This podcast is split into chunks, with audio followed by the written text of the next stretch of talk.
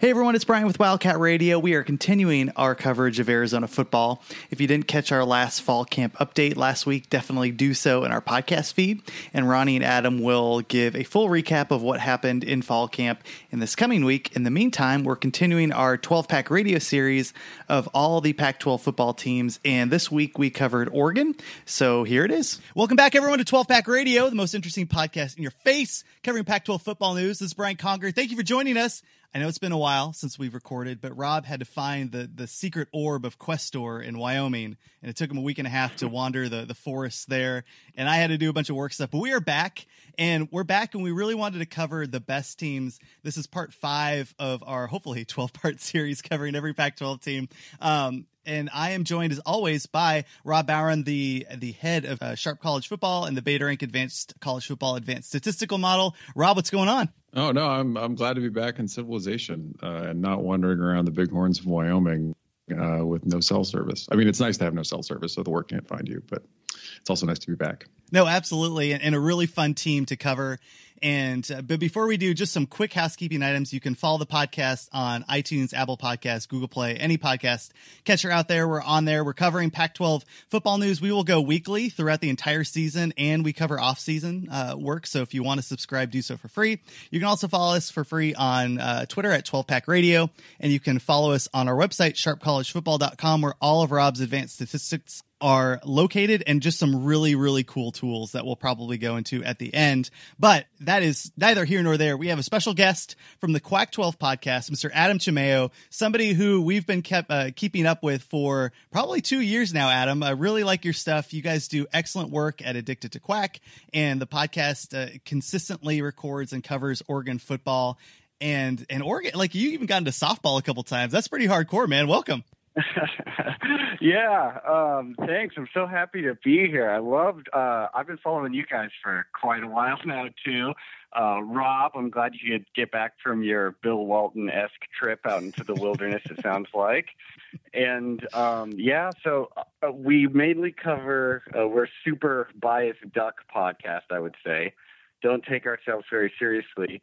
Um, but and just to prove how diehard we are, we did cover softball, and it wasn't even when we were very, very good at softball. This is when basically the entire first team left with the coach, and we were a rebuilding softball team. But uh, yeah, we're we're kind of crazy about the Ducks over there you started a hipster softball podcast is what i'm hearing adam. That's that's pretty that's pretty intense. Uh, uh, no i'm i'm really excited to talk about oregon because this is a team that has a very high ceiling but also has some possible anchors to reaching that ceiling. Um, mm-hmm. and let's let's just talk about where um, well actually before we do where can people follow your podcast and where can they follow you on twitter? Because i know you guys tweet out a lot of stuff Oh yeah, so uh, we're just at Quack Twelve Podcast. You can find us on uh, any kind of podcast thing, basically. Um, also, I we do a lot of writing on Addicted to Quack. That's where you can find uh, work and some of my uh, not so Hythloday level writing on that same site. And uh, yeah, just Quack Twelve Podcast. Right on. But anyways, uh, what were you saying there? Yeah, so nine and four overall in the season, five and four in conference six and one at home. No question, you know, no surprise there. Just an awesome, awesome home stadium and home crowd. Two and three away, including a very questionable loss to Arizona and Tucson. Um, but, oh my gosh! Oh, it was. It was oh, I, I, really want to get into that, but but not really. Uh, so you look at Oregon, and there was a changeover in, in, the coaching staff. You know, Mario Cristobal has just killed it on the recruiting trail. How did Oregon fans mm-hmm. take the nine and four season this past year? Well, overall, I would still say uh, cautiously optimistic, which kind of shows how ridiculous some of the uh, standards are, even from you know how we how far we've fallen from that national champion kind of roster and team. But um, I would say cautiously optimistic because at times we looked very good, uh, mostly mostly against not the best competition, uh, namely our very very very much cupcake non-conference schedule. Which again featured Bowling Green, Portland State, and San Jose State. um, and outside of the win against Washington, I would say that was the most feel good. Let's keep Cristobal here for 30 years. But then we then the uh, Washington State game happened, the Arizona game happened, which I, I think I, I don't know. You asked us on when you were, I guess, on Quack 12 um, to give you some answers about that game, and I'm just going to reverse that question to you because I have no idea really what happened in that game either. uh, besides, you guys kicked our butts, and uh, Utah was just a pretty damn good team by the time we played them. So there was a lot of looking real good, and then there was a lot of looking like we did in the Redbox Bowl against Michigan State. A good defense, but um, dang, that was an ugly game. So I think overall fans are optimistic because at the same t- at the same point we did win a bowl game. We did get nine wins. Uh, the recruiting, like you said, is getting pretty crazy, including a top ten class there. And uh, there's a lot of questions, but there's at least a lot of reasons to be optimistic. Some of the Oregon losses, and Rob, you can definitely speak to this and want to transition that into your beta rank uh, model and on how Oregon graded out last year. I think it, if you watched Oregon you understood some of the frustrations that the hardcore Oregon fans had with the offense and the defense and some of the coaching. I mean, just sometimes that offense would just slog.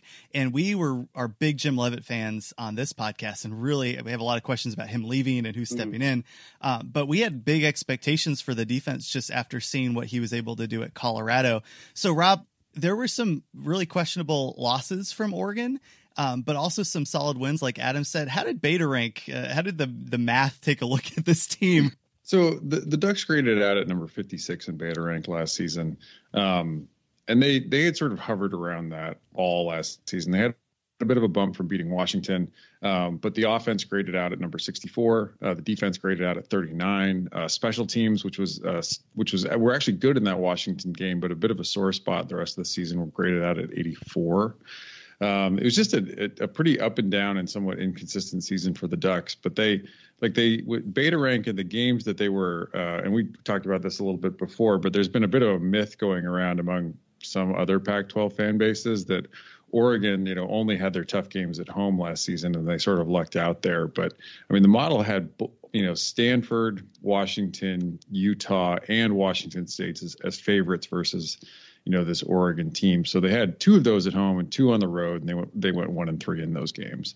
Um, and they only had real one real unexpected loss, that being the the Arizona game, and that was quite an unexpected loss because Arizona wasn't wasn't great. Um, uh, in that game, but the the or at least in the rest of the season, they were great in that game. They looked Arizona. That was the best game they played in a couple of years. Yeah, it's it's it's an interesting because the Ducks have. I mean, and when we look at, I mean, the model, the projection model loves the Ducks coming into this season, partly because of the recruiting, uh, which has definitely picked up, and partly because of the returning production. Um, you know, and they're returning so much along the offensive line, and you return Justin Herbert, but. Uh, yeah, the, the projection model has them at 17 coming into the season. So there's there's a lot of upside on the Ducks. Uh, I guess what I caution people with is I think I still need to see it on the field, right? Like there's a lot of talent. You're bringing a lot of folks back, you know, like, but we last season left you with question marks. And then the guy that we were most sure about, Jim Leavitt, is, is gone. Yeah. Adam, when you looked at Oregon play, I think the ASU game where Oregon played ASU was a, a good example where that offense just had no flow to it and it just seemed like the mm-hmm. coaching staff didn't know what to do with the players that they had on the field. They, they try to run and then they get stuffed and then they like bomb it and then they it was just this herky jerky feel. When you take a look at Marcus Arroyo and the offense that he had, does does a like a sub kind of 60 offense last year match what you saw on the field? Well, I think a big part, I mean, even though this offensive line still was very experienced last year, I think there really is a credit towards uh, Penei Sewell, just yeah. how dominant and important he is. Uh, once he was injured, once he was out uh, against Washington, which also saw uh, one of the first serious kind of uh, injuries to Dallas Warmack, it seems like. Uh, both of them were out, but mainly Penei Sewell not being on the line really affected the run game that also uh, Oregon's biggest uh, problem. I, I, forget whether it was a big problem in Arizona State per se, but clearly one of the biggest problems for this entire team is the drops with the wide receivers, which I believe tallied about 52 drops last season. Jeez. Um, and a lot of that affected Justin Herbert's play. Uh, whether it was, it made it just so he was a little, I mean, somewhat rightfully so, pitching, uh, throwing it just to Dillon Mitchell because it seems like he was going to be the only one that was going to beat his man who was going to get open. And so I think a bit bigger than even scheme or or or philosophy or anything than that is literally just a few important injuries that happened on the offensive line there and just wide receivers who were not able to get open by themselves outside of Dillon Mitchell. Uh, Jaylon Redd did have some moments there, but um, I think the drops and then Justin Herbert's kind of confidence and vision really hindered the offense. Which, and again, this is the first year of a, uh, a new offensive scheme for them. Well, I think everybody knows Justin Herbert. And I don't know if a lot of people understand how much production is returning from that offensive line. Who are three names that aren't Justin Herbert on the offense that people listening to this podcast and people that watch the Pac 12 should know about? All right. Well, uh, the first one is someone I've already mentioned again. Penei Sewell yeah. uh, is just so important to this um, already amazing offensive line. Again, uh, like you said, this is an offensive line that returns 153 combined starts, uh, just with their starters there. Um, they're returning all five starters and their reserves uh, Lemieux, Hanson, and Throckmorton specifically have just been like the, the crux of this offensive line. But uh, so Penei Sewell is is definitely my first offensive answer there. Um, CJ Verdell is a bit of an underrated one right now, and I'm not saying I wouldn't put him on this list because I think he's going to be the best or uh, statistically or just physically running back in the Pac 12 but he will be awfully important to what is supposed to be this uh, power rushing offense.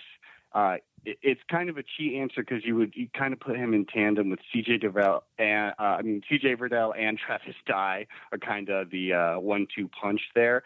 But CJ Verdell ha- he got over a thousand yards last year, hits the hole really hard. Uh, this is the kind of offense that really should kind of highlight his ability to at least you know get positive yards. That's what we really want on that first down. Not, not maybe not even chasing after the breakaway plays like we did back the day of Chip Kelly, but getting consistent yardage is a huge part of this offense. So CJ Verdell, I do think will be uh, an important part in this offense, even though we have a ton of running backs here. And the third one, I'm going to go with someone who's making a big name for himself right now in fall camp. Uh, Mycah Pittman is, I mean, we need a receiver really bad that can catch the ball, would be very nice. and uh, he seems to, that is his mission coming in. He said, I do not want to drop a ball. He apparently has dropped one ball in spring and fall practice, but it's just, uh, people are really talking him up right now. And some of that, I'm sure, is just uh, unreasonable, you know, uh, pre football hype but it does sound like we have something there in Mycah Pittman. Um, yeah, so I'm going to go with him for the third one. I, I hope he has a big freshman year. So the the Ducks last season, when we look at sort of like the components of, of, of, beta rank, they graded out. They were okay at drive efficiency, grading out at 39. Um, but where they really struggled was on explosive drives. They struggled to put up big plays. Um, so they graded out 84 there last season, and this this team is I mean with the injuries, you know, especially to Sewell, you're right. Like they they ran a lot behind him. I mean the the offense seems to be in that that pistol setup to be more of a run to set up the pass. You know, there, there's mm-hmm. going to be some power running, going to set up some play action. Do do they have the do they have the players? I mean, Dillon Mitchell's gone. It, the offense was. I mean, I think Dan Rubenstein said, "What if you could make the whole offense out of Dillon Mitchell at one point last season?" um, you know, he's gone. You have Juwan Johnson, who you maybe like as a mm-hmm. graduate mm-hmm. transfer, but he got buried at, at, Penn State after a big year, even, and wasn't likely to start this season, even with all their losses. Um, you know, is there is there somebody that can stretch the field and, and, and catch the ball on there? I mean, is or, or because freshmen are uh, you know, like uh, their their the recruiting's been fantastic, but like coming in and relying on true freshmen uh, can can can be a win win and win and lose proposition in some ways. Mm-hmm. No, I uh, completely agree with you, and it's honestly a bad sign that I think in my top three here the receiver that I choose as a freshman. that kind of uh, goes to show you because out of the players who have caught more than um, one pass from Justin Herbert, uh, that's a receiver. Um, there's three of them. Uh, Brenden Schooler, who I'm sure you guys know very well, uh, who's actually injured right now. yeah. yeah. Uh, yeah, Brenden Schooler was actually injured in fall camp. Will be out for about six to eight weeks. Had surgery on his foot. Oh man. Uh, so that yeah, that really hurts us honestly. Because even though yes, he did have some drops. Yes, he was definitely not someone that was having the breakaway speed or or the moves. He was a very good blocker. He was amazing on special teams. So that's really going to hurt us. So as far as us having, who's going to actually have more of a reliable uh, kind of production. Um, I guess there's a pun there. So production. There you go. Hey, hey, uh, and so uh, one thing with Juwan Johnson, 6'4", 231 looked good in the spring game, but like you said, buried on the Penn State roster. And what was his biggest problem there? Drops. Drops, yeah. So it's hard to look for him to save us here. I think Bryan Addison actually. Uh, oh. Last year, he had a red shirt. Um, we kept really wanting to see him. He played in four games uh, and caught one pass, a 12 yard pass against Portland State. I think he didn't play. I think it was because of some uh, disciplinary thing. I don't think it was too big of a deal, but he still had his red shirt. Um, it sounds like they're liking him, and they've actually uh, had him line up for the with the first team. I don't know if that's just because they're going, "Oh my gosh, who, who we need somebody, please, please." But uh, it sounds like there's a lot of good hype around Bryan Addison, so I'm optimistic about him. Jaylon Redd did have a, a, good year last year. Um, he is 5'8", 180 uh, that is a little bit too much of Arizona wide receiver stats for us usually. so you need some of those guys. Um, you don't um, need a, a, whole team of those guys. yeah, exactly. no, he's a great player, but um, honestly, Mycah Pittman, you know, uh, if he's going to see the field, you would assume it's going to be over him.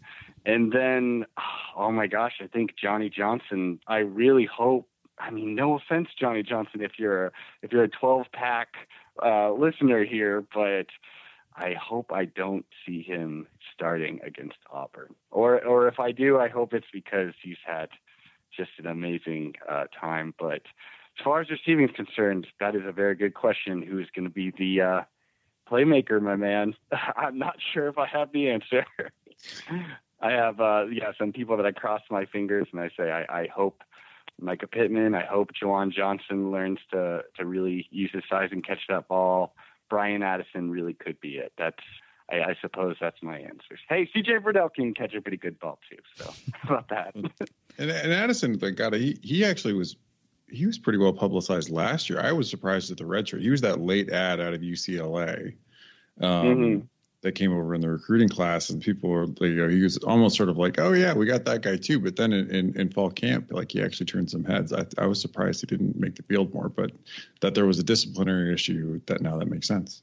Yeah, yeah, and then I think near the end, I believe they were on the verge of actually burning his red shirt in the Redbox Bowl, constantly being like, because as you know, it was basically a zero-zero tie for most of it, and they're just like, oh, is it worth it? Like, can we? I mean, we could actually win the game maybe if someone makes one catch. So, yeah, that, that Mark Dantonio. Uh, co- like coverage scheme that they run at Michigan State will make you tr- like think of trying lots of things. Like that is that is a hard exactly. defense to beat.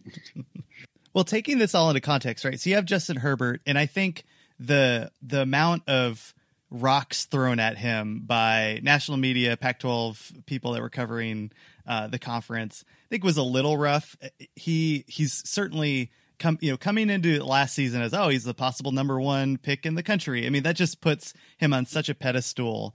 Um, but if you mm-hmm. take a mm-hmm. step back and take a look at his stats, so Um, 29 touchdowns, eight interceptions. He threw for 3,100 yards. The biggest thing that steps out is the 59% completion rate. And I understand that there were drops, but do you think Adam those drops accounted for five to ten percent uh, that you would hope that he would get to as one of the nation's uh, premier quarterbacks?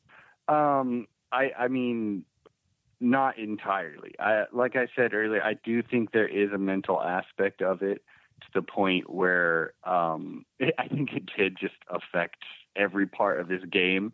Uh, but that being said, I do think there were straight up times where there were people open in the middle of the field that he was instead choosing to mm. uh, try to beat some uh, tight cover, you know, one on one coverage for, which maybe with some new wide receivers that will help. But I, I don't think that it is entirely uh, uh the receiver's fault. Absolutely not. I do think Justin Herbert there were a few times where he would either try to just blast through someone, uh, trying to rely on his arm strength. He did that a lot his um, his sophomore year, uh, but I and and then I think it's just he wasn't really able to to read the the field as much as you would hope he would. Um, so I, I I guess it's just it's between the ears really. Yeah, and that's fair. I think uh, expecting a 70% completion rate is probably too, you know, I just mentioned high expectations for him and then I throw that out there, but it would be nice to well, see that it number makes come sense up. with the amount that people, t- people talk about him. I, I understand that. Yeah. How yeah. annoying it is to hear some stuff like that. And then when you actually watch the games, you're like, oh, this is Justin Herbert, you know, just don't watch the Arizona game. Cause like in that game, Arizona did not get great pressure on him. And it was almost as if he could not read zone. Like his those inter, those interceptions were two safeties that were just just like he just couldn't have seen them. It was it was unbelievable. Exactly.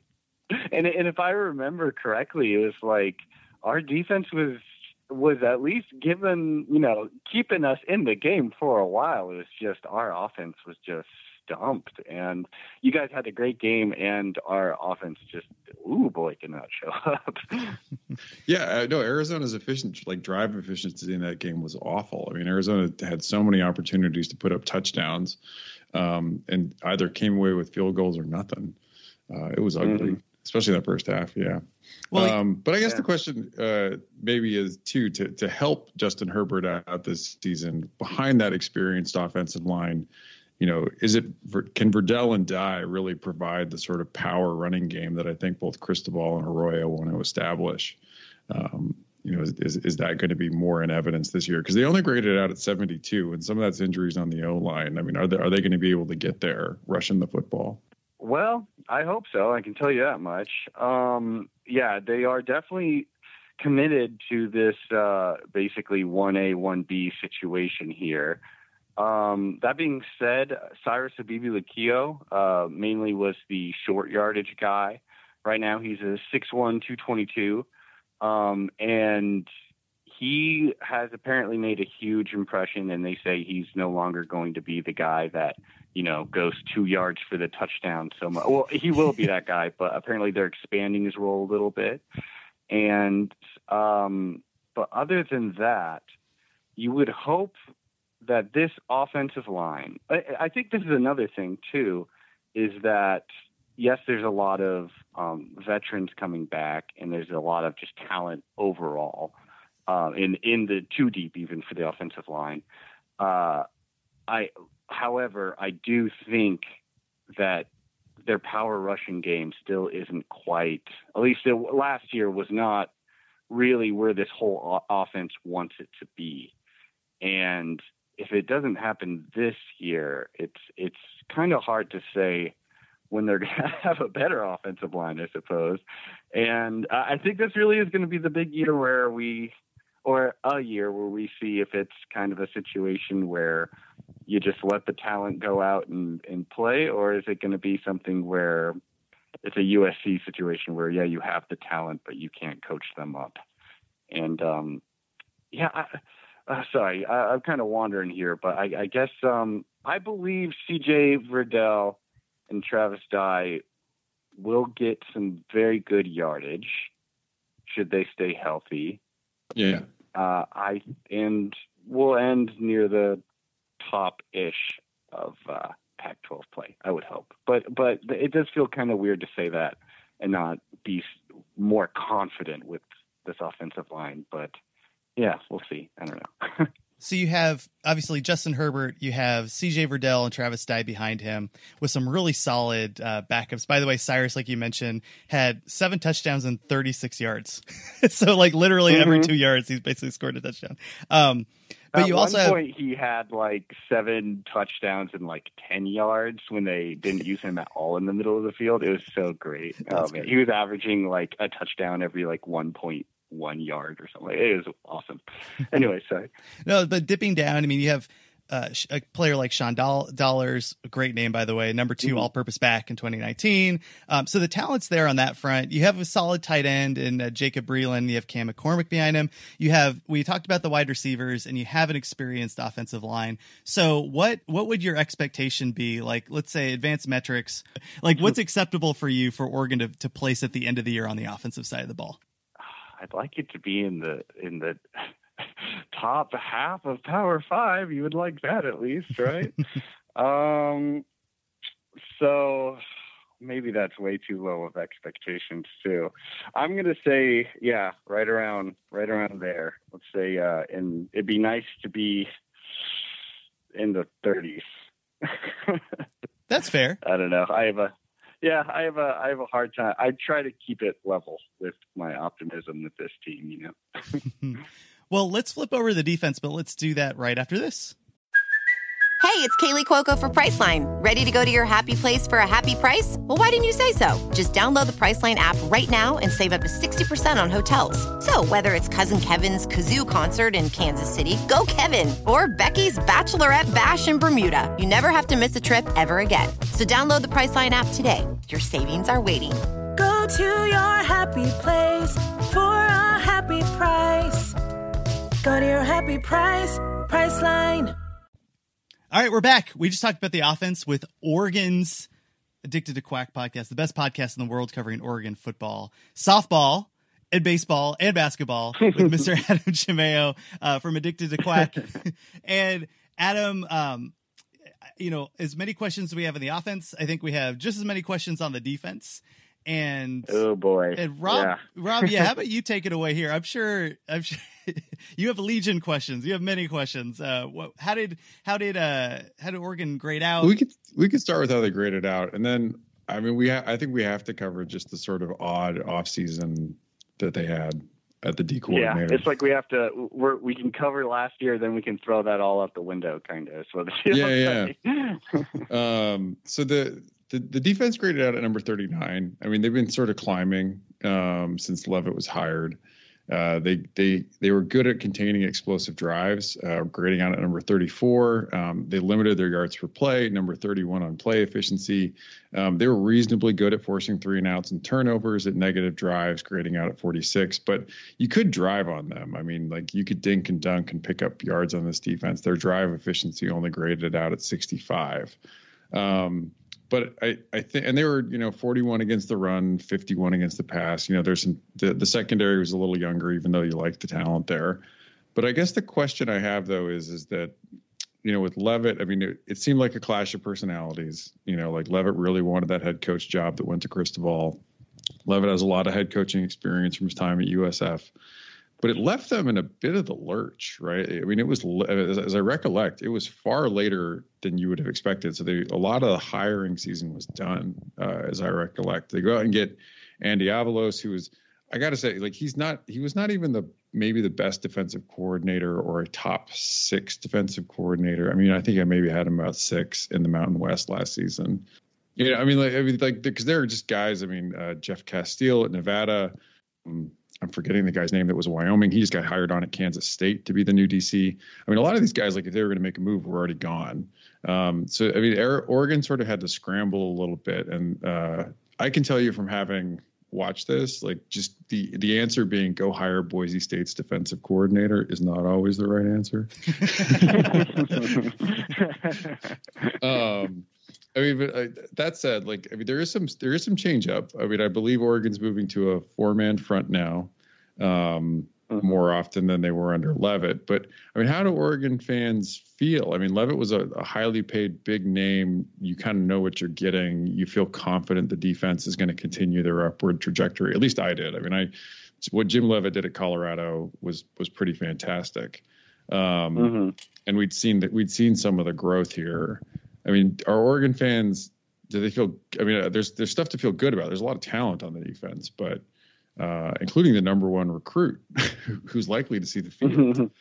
But I mean, do Oregon fans feel confident about this transition? I mean, is it kind of like uh, wait and see? You know, I mean, some people have told me Andy Avalos was exactly the guy we wanted, and I'm like, yeah, but it was not. Like, I mean, most of the guys that were the top names were already off the board that were going to get hired. Like, yeah, you mm-hmm. know, Fresno is exactly where I wanted to live. I promise you. Yeah, I, mean, I mean, even Fresno had a better defense than Boise last season. Yeah, yeah. Um, well, I will say, uh, well, uh, concerning Jim Leavitt, I don't think I think a lot of Duck fans feel very grateful for taking us out of the uh, Brady Hoke kind of hole that we were in. Um, yes, that, that was and, awful, by the way. Like he didn't have a headset on as he's like the defensive coordinator. I'm like, what? What is this? oh man, it was so rough. Yeah. Um, yep. And so Brady Hoke, we've got we've uh, fans love Jim Leavitt just because that, and there was obviously a huge jump even in his first year as defensive coordinator, just because it's like, well, you got to get better than what Oregon was at that point. Uh, there was kind of then kind of just um, stabilizing, uh, not a whole lot more improvement. And then I think just a lot of the rumors kind of rubbed a lot of fans the long the wrong way of uh, just it kind of seemed Jim Leavitt was clearly definitely off the recruiting trail, and obviously this uh, coaching staff is built together probably more for recruiting than anything else. Um, and so that was kind of the first sign that, oh, this is too much of a conflict between clearly Cristobal and Leavitt. Uh, and I think, and so there's no ill will towards him, uh, but I think fans were excited to have someone who wanted to be here. And as far as Andy Avalos uh, specifically, I think fans are again cautiously optimistic. Um, it's very uh, one thing that makes it at least interesting to cover is that this defense, if you keep saying it over and over in fall and spring camp, and now it seems like it's not just all coach talk, or maybe it's uh, 10 degrees of coach talk, I don't know. But he does want this to be a truly multiple defense. So it will be a 4 3. Apparently, they're saying their base is the nickel, but they'll be playing in a 3 3 5. They've been doing a lot of that in defense, it, eh, playing the 3 4 as well. Um, so, and it's, they are at least really, really stressing right now, and maybe this is just so Auburn won't know what the hell they're talking about, but that they want this defense to be many different things. And quite frankly, I don't know what that means for the first year of it being installed. It's not drastically different from Jim Leavitt's, but certainly a lot more for a lot of new players to uh, kind of grasp at the same time. So I think people people like that he's young. People like that he's got a lot of uh, aggressive, fun ideas, and people like that he's not Brady Hoke. Is what I would say. Yeah, yeah, and uh, no, I, I think that's fair. I mean, and, and Avalos is going to have the most talent he's certainly ever had on the field altogether. Mm-hmm. Um, and oh, and I should I mean, say, uh, yeah, we're just trying to do the thing, I suppose, where which hasn't really worked out for us too much either. Where when a team just keeps beating us, we try to just hire their coaches away. So far, hasn't really helped the stopping the beating part, like against Washington State or Boise. But uh, we'll see what happens. Yeah. Yeah, that's that's. But I, I think that I mean, any almost it always interests me when people are arguing and they're like, no, no, oh, it's a three four or a four three, and I'm like, unless you're playing Army, your base defense is nickel these days because almost everyone's an 11 personnel, at least you know 60 percent of the time, right? Like, yeah, I, I, I think, but I think that's a pretty fair assessment. I, you, you kind of don't know how Avalos is going to do um, with all the talent he may, he's going to have at his disposal. Even at, I mean, Boise has a, a, a bigger recruiting budget and, and, and, a bigger name in the mountain than you know most of their peers in the Mountain West. But um, he should definitely be able to to step in, and we should see what he has. Uh, but there's there's a lot coming back and a lot to like um, there, and and if he can if he can sort of you know help. Uh, you know help help contain you know get get them off the field which is something they struggled with last season. Um, you know find the big plays the disruptive plays that can help them get off the field. I think that could make a big difference. Yeah taking... yeah I, I, would hope that because the the year um, jim leavitt's really uh, good year here i would say was when jalen jelks was just a horror down there just yeah. attacking uh, the quarterback. And so I think maybe some of these schemes, uh, along with this new talent, um, will be able to go after the quarterback a little more effectively than last year, is what the hope is, I believe. Yeah, I was curious because Jelks leaves, and we were really excited about him coming into 2018 and he was still productive. Um, I'm assuming he got drafted. I actually don't follow the NFL that that much, but I would assume a player of his. Uh, either do I. I know he did get drafted. Good for him. Make a lot of money, young man. Yeah, yeah, yeah. There you go.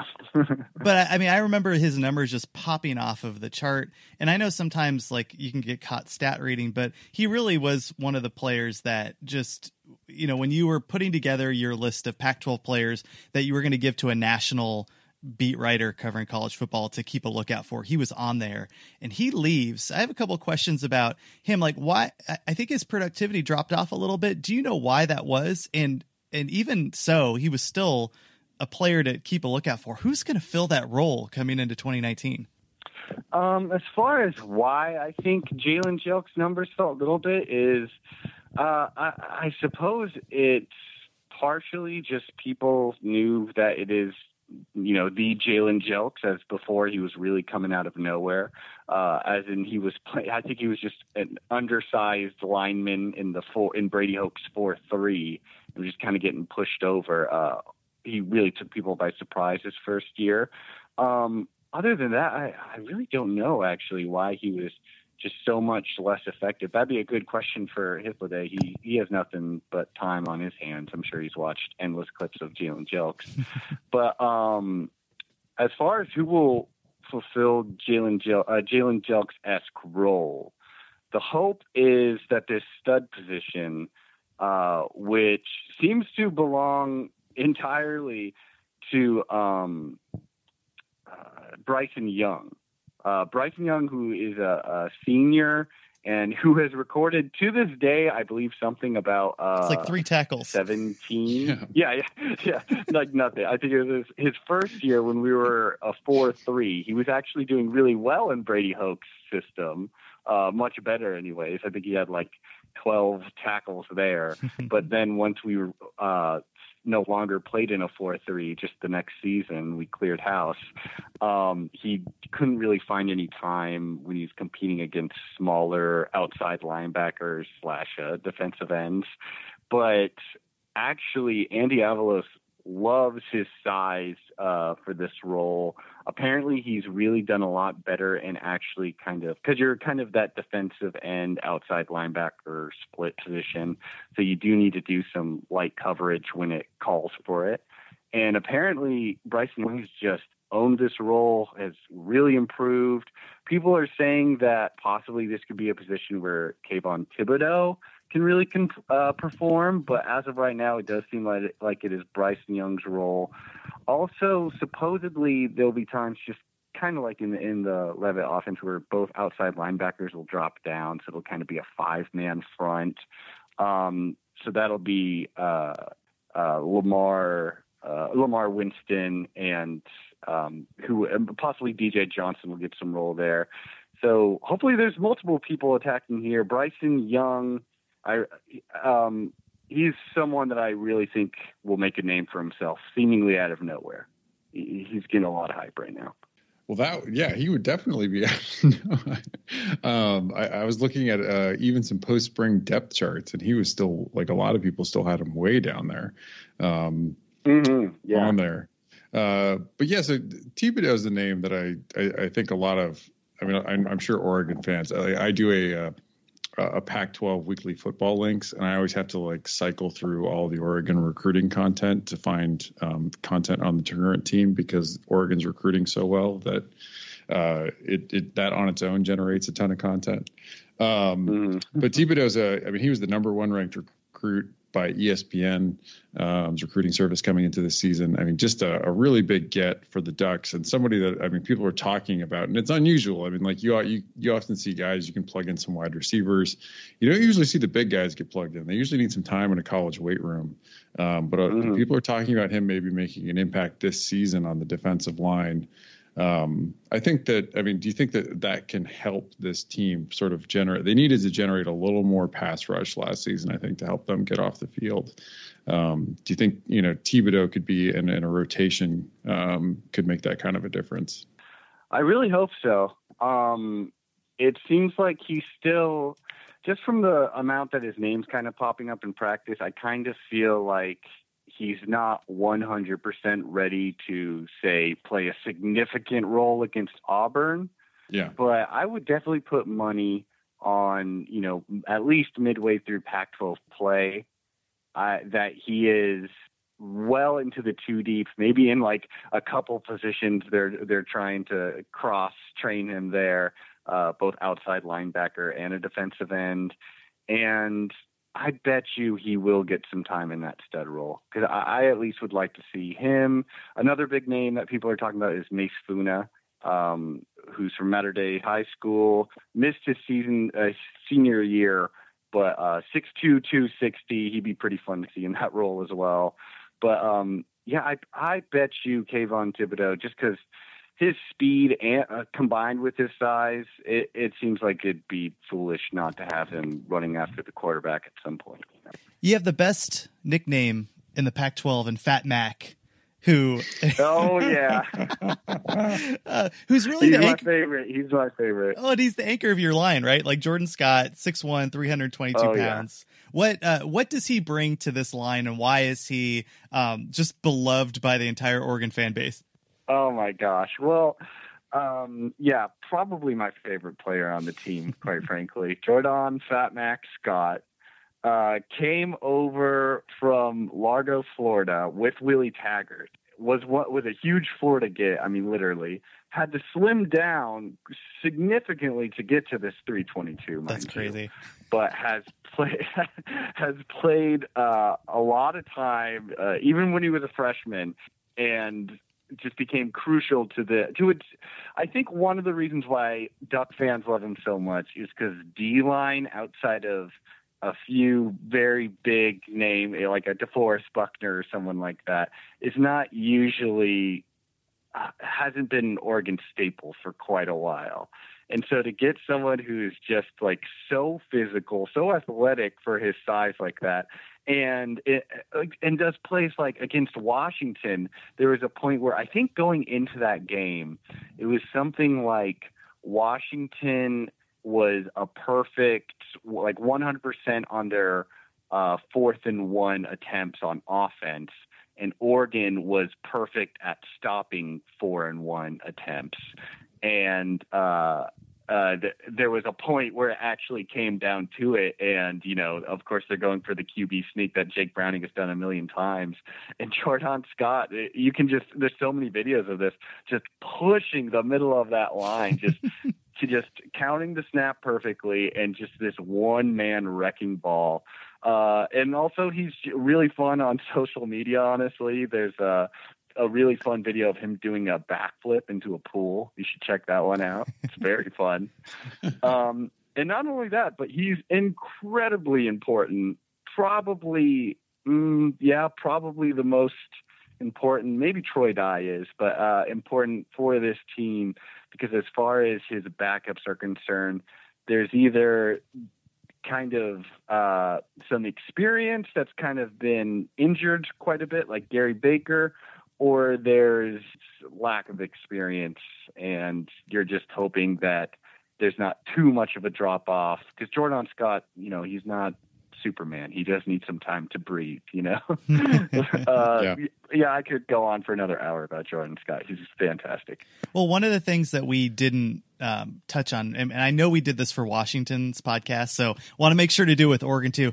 The recruiting class that you guys have brought in in th- this year, in the past year, and then in this coming year is so so so nasty. I mean, we're talking top fifteen players all across the board. That includes the defensive line. And as we go into the linebackers, it includes the linebacking core as well. We talked about some of the wide receivers, and obviously, like some of the best athletes in the country are going to be in the mix in regards to who's catching passes and who's running the ball. So I don't want to overstep that because we're talking about a couple maybe question marks on the defensive line. But as Rob talks uh, about in terms of advanced analytics, the defensive side of the ball, um, recruiting matters more, right?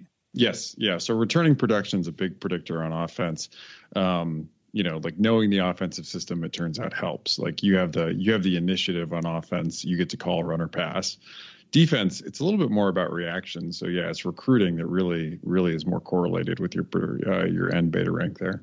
All right. Well, let's hmm. get let's get into the rest of the defense and talk a little bit of special teams right after this.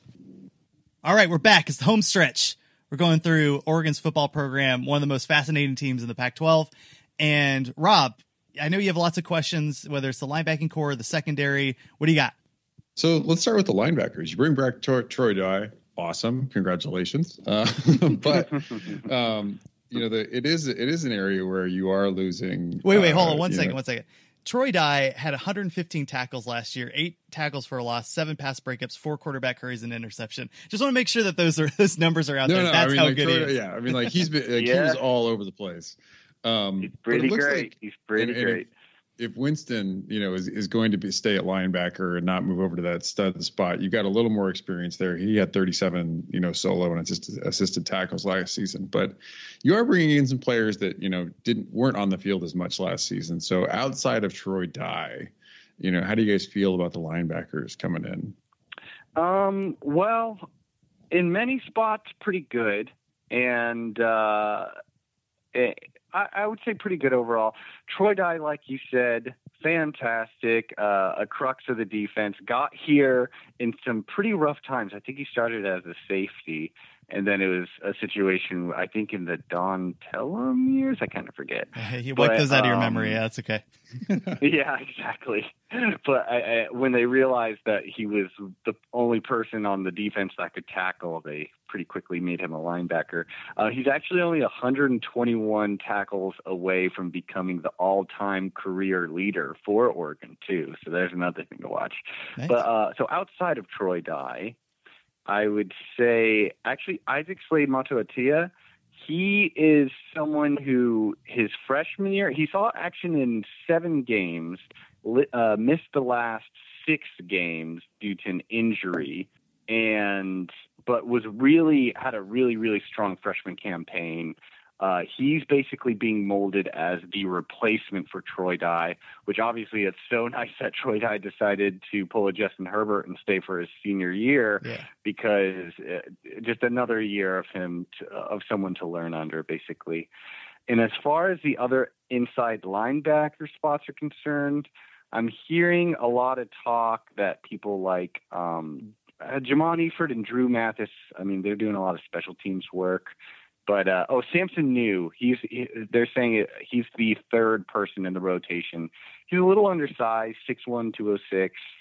Um, he, so he's, he's yeah, he's kind of a Kalana Pelu. He's fast though. He's deal. a fast two oh six. I'm sure he better yeah, be fast. He's, he's very fast. I'm sure. Uh, otherwise, why would he be on the team, right? But um, yeah, so it gets a little little thin there, literally. And uh, but Lamar Winston, um, you know, he, he's no Justin Hollins, but he was definitely very uh, very productive last year as well. He's he's apparently taken on a huge role just as kind of the um, a leader on this defense in general. Uh, Bryson Young, as I said, he is going to be that stud. So he, he there's a lot of faith in him going on. DJ Johnson at least has the size and then some, uh, maybe a little too much size here. Six yeah, five, 272. but he was the he yeah, was the he, top ten defensive end in 2017. He was the Miami transfer, right? Yeah, that's right. And he he uh, sat out because of transfer rules last year, but there is at least talk of him uh, uh, stepping up, contributing to the linebackers. And there really is just a lot of a lot of people that there's been a lot there's been talk about how well they've done over the years whether they didn't play because there's already a because they were just freshmen or something but like Adrian Jackson Andrew Johnson both of them have been at least like playing around the stud position but uh, the rotation is there at least. It's certainly better than previous years uh, of of Oregon football um, but it is a bit unproven behind the staples of Lamar uh, Lamar Winston, uh, Troy Dye, and mm, yeah, th- I mean those are the the the leaders. I would say. You, uh, Isaac Slade Tia also uh, people have been really hyping him. It seems like if there's going to be a drop off, the front seven is likely where it happens. Although I didn't get the impression that Oregon's front seven was as strong as we had anticipated going to 2018. But I mean, just the fact that you're losing Justin Hollins, like that guy was so yeah uh, was was a tear. And then also, you know, you go back and you're losing a key player like Jalen Jelks. Do you think there's a scenario, uh, particularly with the recruiting? I mean, you have some again some top 15 players that are coming into the system that are going to be backing up some of your starters. That like I was really really excited about. Uh, uh, about Isaac Slade. How do you say it? Matatua? Uh, Montatia. Yeah, that's how I say it. we'll we'll see how how accurate that is once it starts. But I believe it's Isaac Slade Montatia. Yeah, and like Sampson Niu was a player that came in with a lot of herald. So those are players that we had our eyes on last year. Do you think they have the ability to rise up and be as productive as as 2018 or even like in 2017? Um. Well, I do believe Isaac Slade Montatia is going to have a very strong season this year, and I think he's really going to solidify his starting role. Um, Sampson Niu, I'm a, I'm a little less sure about. We really didn't see much of him. He really he's got his playing time because of injury. I, I believe mainly to Slade Montetia. Uh, as far as the the defensive line is concerned, I do think something that is a little under talked about for Oregon is they do have a pretty damn good overall defensive line. Now, obviously, it's kind of changing now, or I should say, experience because we we gotta see how it all plays out. So I say they're damn good. But between Jordan Scott, Austin Faoliu, Drayton Carlberg, and uh, Gus Cumberlander, those four in general, I think are all going to have some pretty strong seasons. Obviously, they're probably not going to see the field all at the same time, but um, spe- uh, specifically Gus Cumberlander, I think he's gonna. He got, he had 4.5 sacks last season, and I think he's just he's. I, I'd keep my eye out for him. I guess I'll say that much. Uh, I really like him to have a pretty good year this year. And if there is an injury outside of nose tackle for the D line, um, I, I have faith in Joe Salavea that he'll be able to to plug in some pretty good players there. You should always have faith in Joe Salavea, Arizona alum. yeah, exactly. Oh man, I was a bit. What would you guys have thought if uh, he was your head coach? Is that just too bit of no, no, too much of a downgrade? Around. No, no, that got kicked around. Um, when yeah, yeah, when Rodriguez was fired, uh, we did people did kick that around because I think that um, he he's he is sort of a guy that he's one of those guys that may skip being a play caller.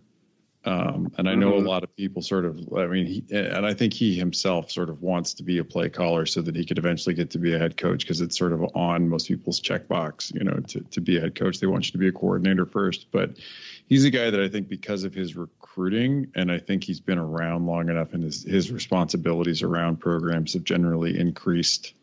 Um, I think you could see him sort of do that. A lot of people at Arizona thought, well, let's give him a shot.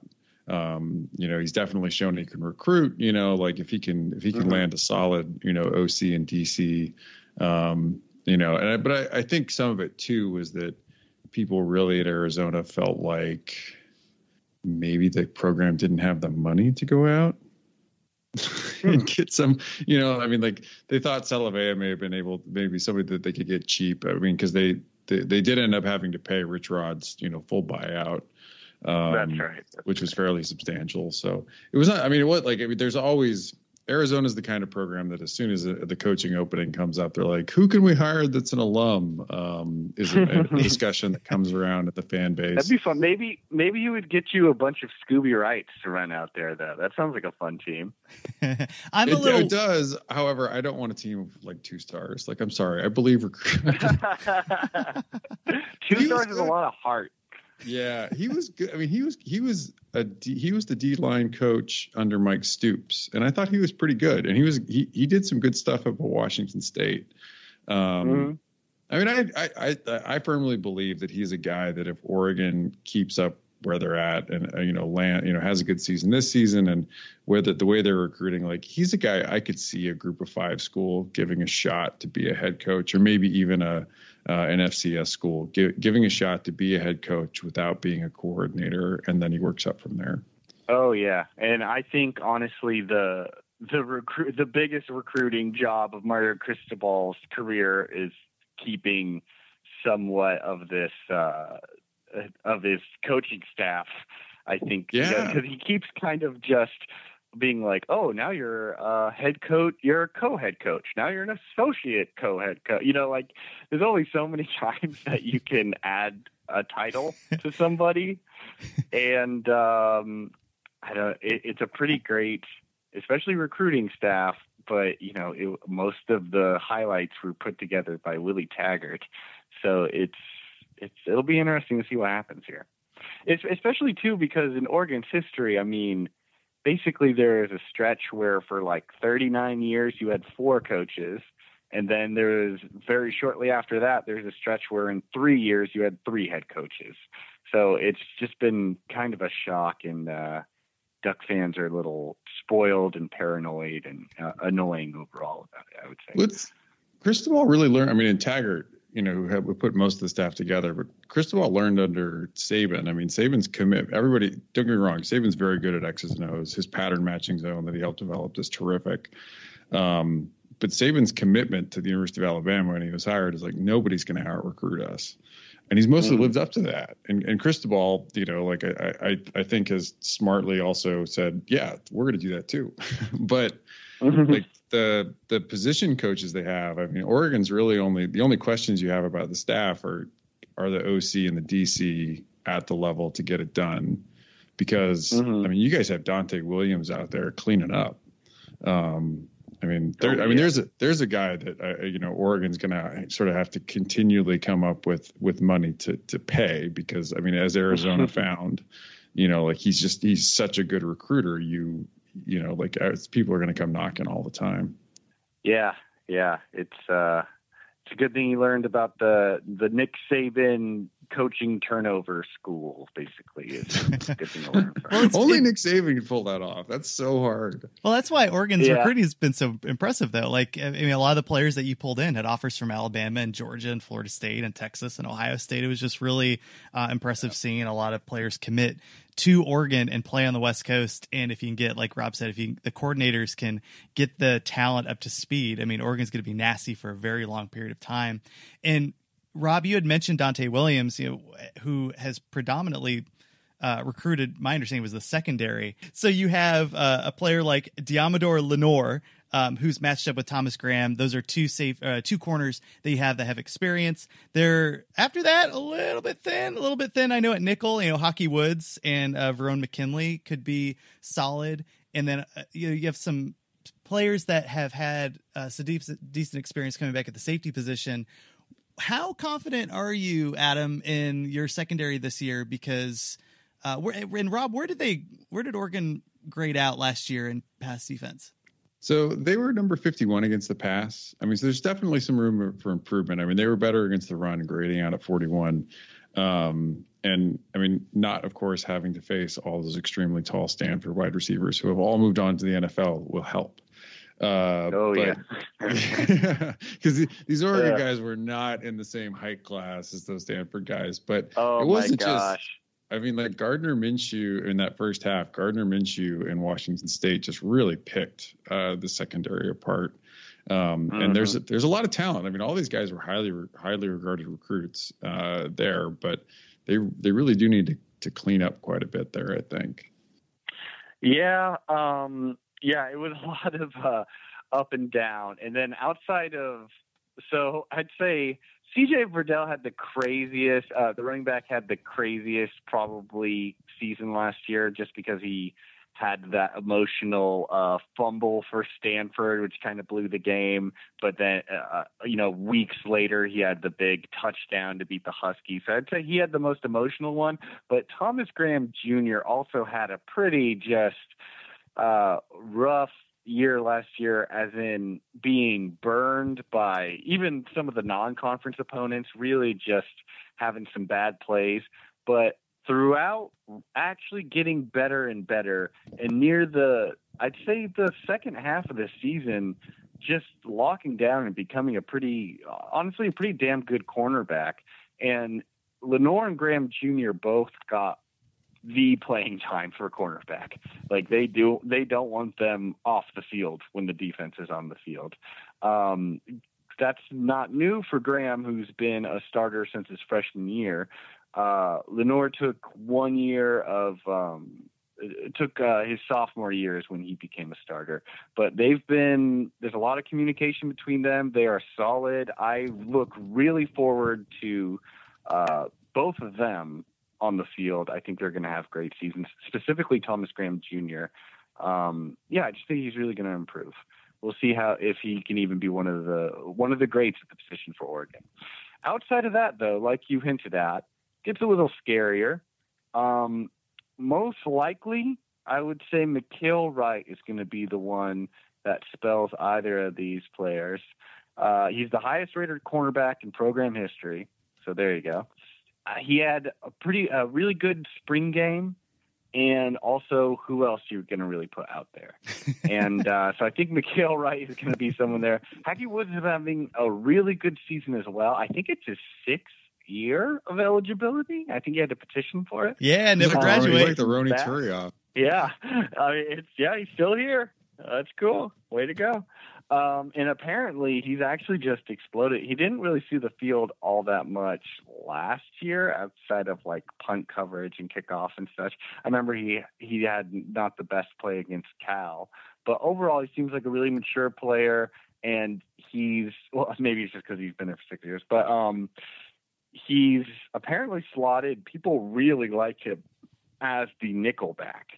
Uh, a lot of people were originally saying, "Oh, it'll definitely be Verone McKinley. It'll definitely be Verone McKinley," but uh, the coaches really like Haki Woods in this position, um, and so maybe Verone McKinley will just kind of be backup nickelback, backup uh, cornerback, backup everything. I'm not sure. Daewood Davis, he was a recruiter, but actually switched over to the defensive side of the ball and is currently injured. So we'll see how how that uh, treats him.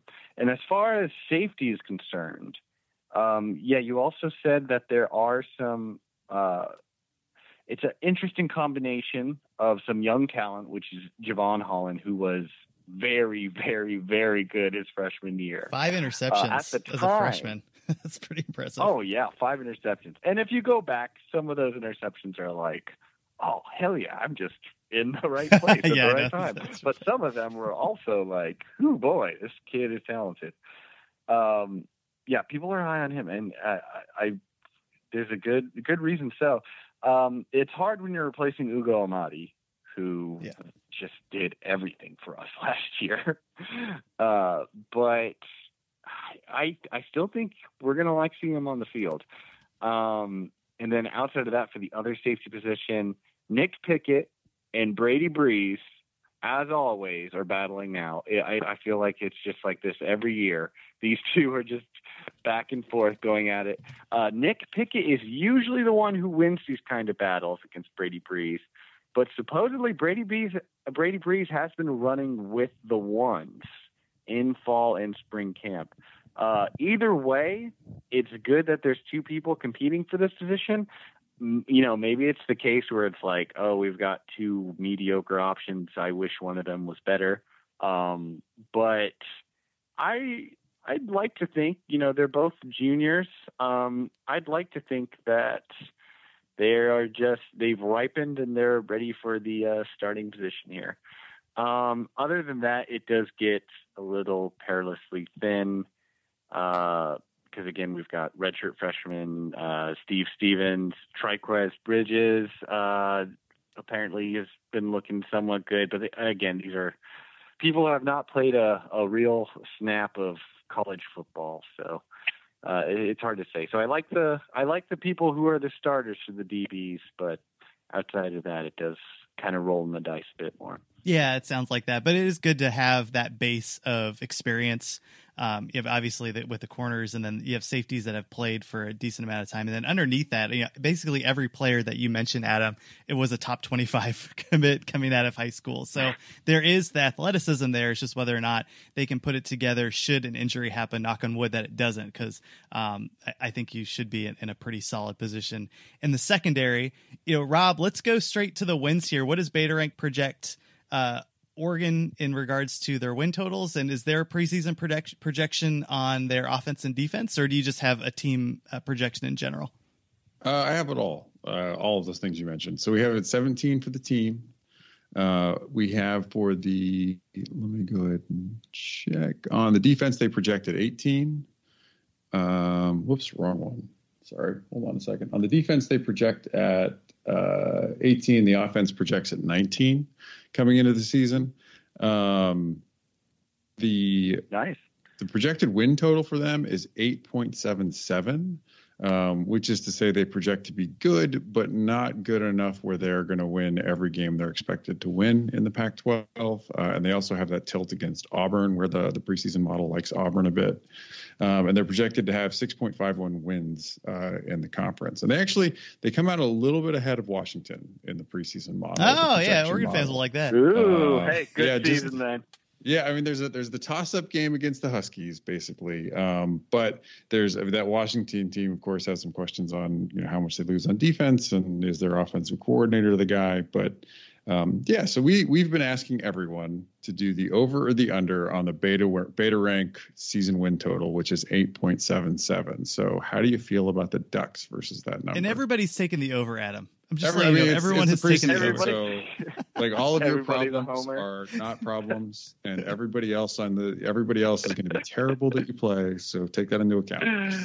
Exactly. Isn't that so funny? Doing all these uh, 12 pack or sorry, Pac-12 reviews is just how easy it can be. Uh, pick, talking about any team being like, "Oh, yeah, you're going to do amazing just because of this," or uh, I don't know. It, it's so funny just trash talking. It's different though because a lot of teams are saying like, "Oh, yeah, this commit." that we have is going to be awesome. Like, you know, not a lot of under the radar and they're they're pointing to one or two different players that are like high-ish level 3-star commits whereas Oregon like everybody you have on your on your depth chart uh, is basically a player that had a lot of pedigree coming out, and you have a lot of starters. Yeah. So I think you have a better base of foundation to say the over if you so choose. and you miss the Utes. You don't play Utah this year, and, and they're going to be good. Yeah, that's the best. Maybe that's the best part. And we do play Oregon State. Yeah, and uh, yeah, and maybe we're just in that USC situation now where it's like, well, if you don't do awesome, then your coaches suck. Uh, but um, okay, let's see. I'm just gonna quickly go down through this schedule. Then we got Auburn. Do I think? Uh, let's do. Do I think they're gonna beat Auburn?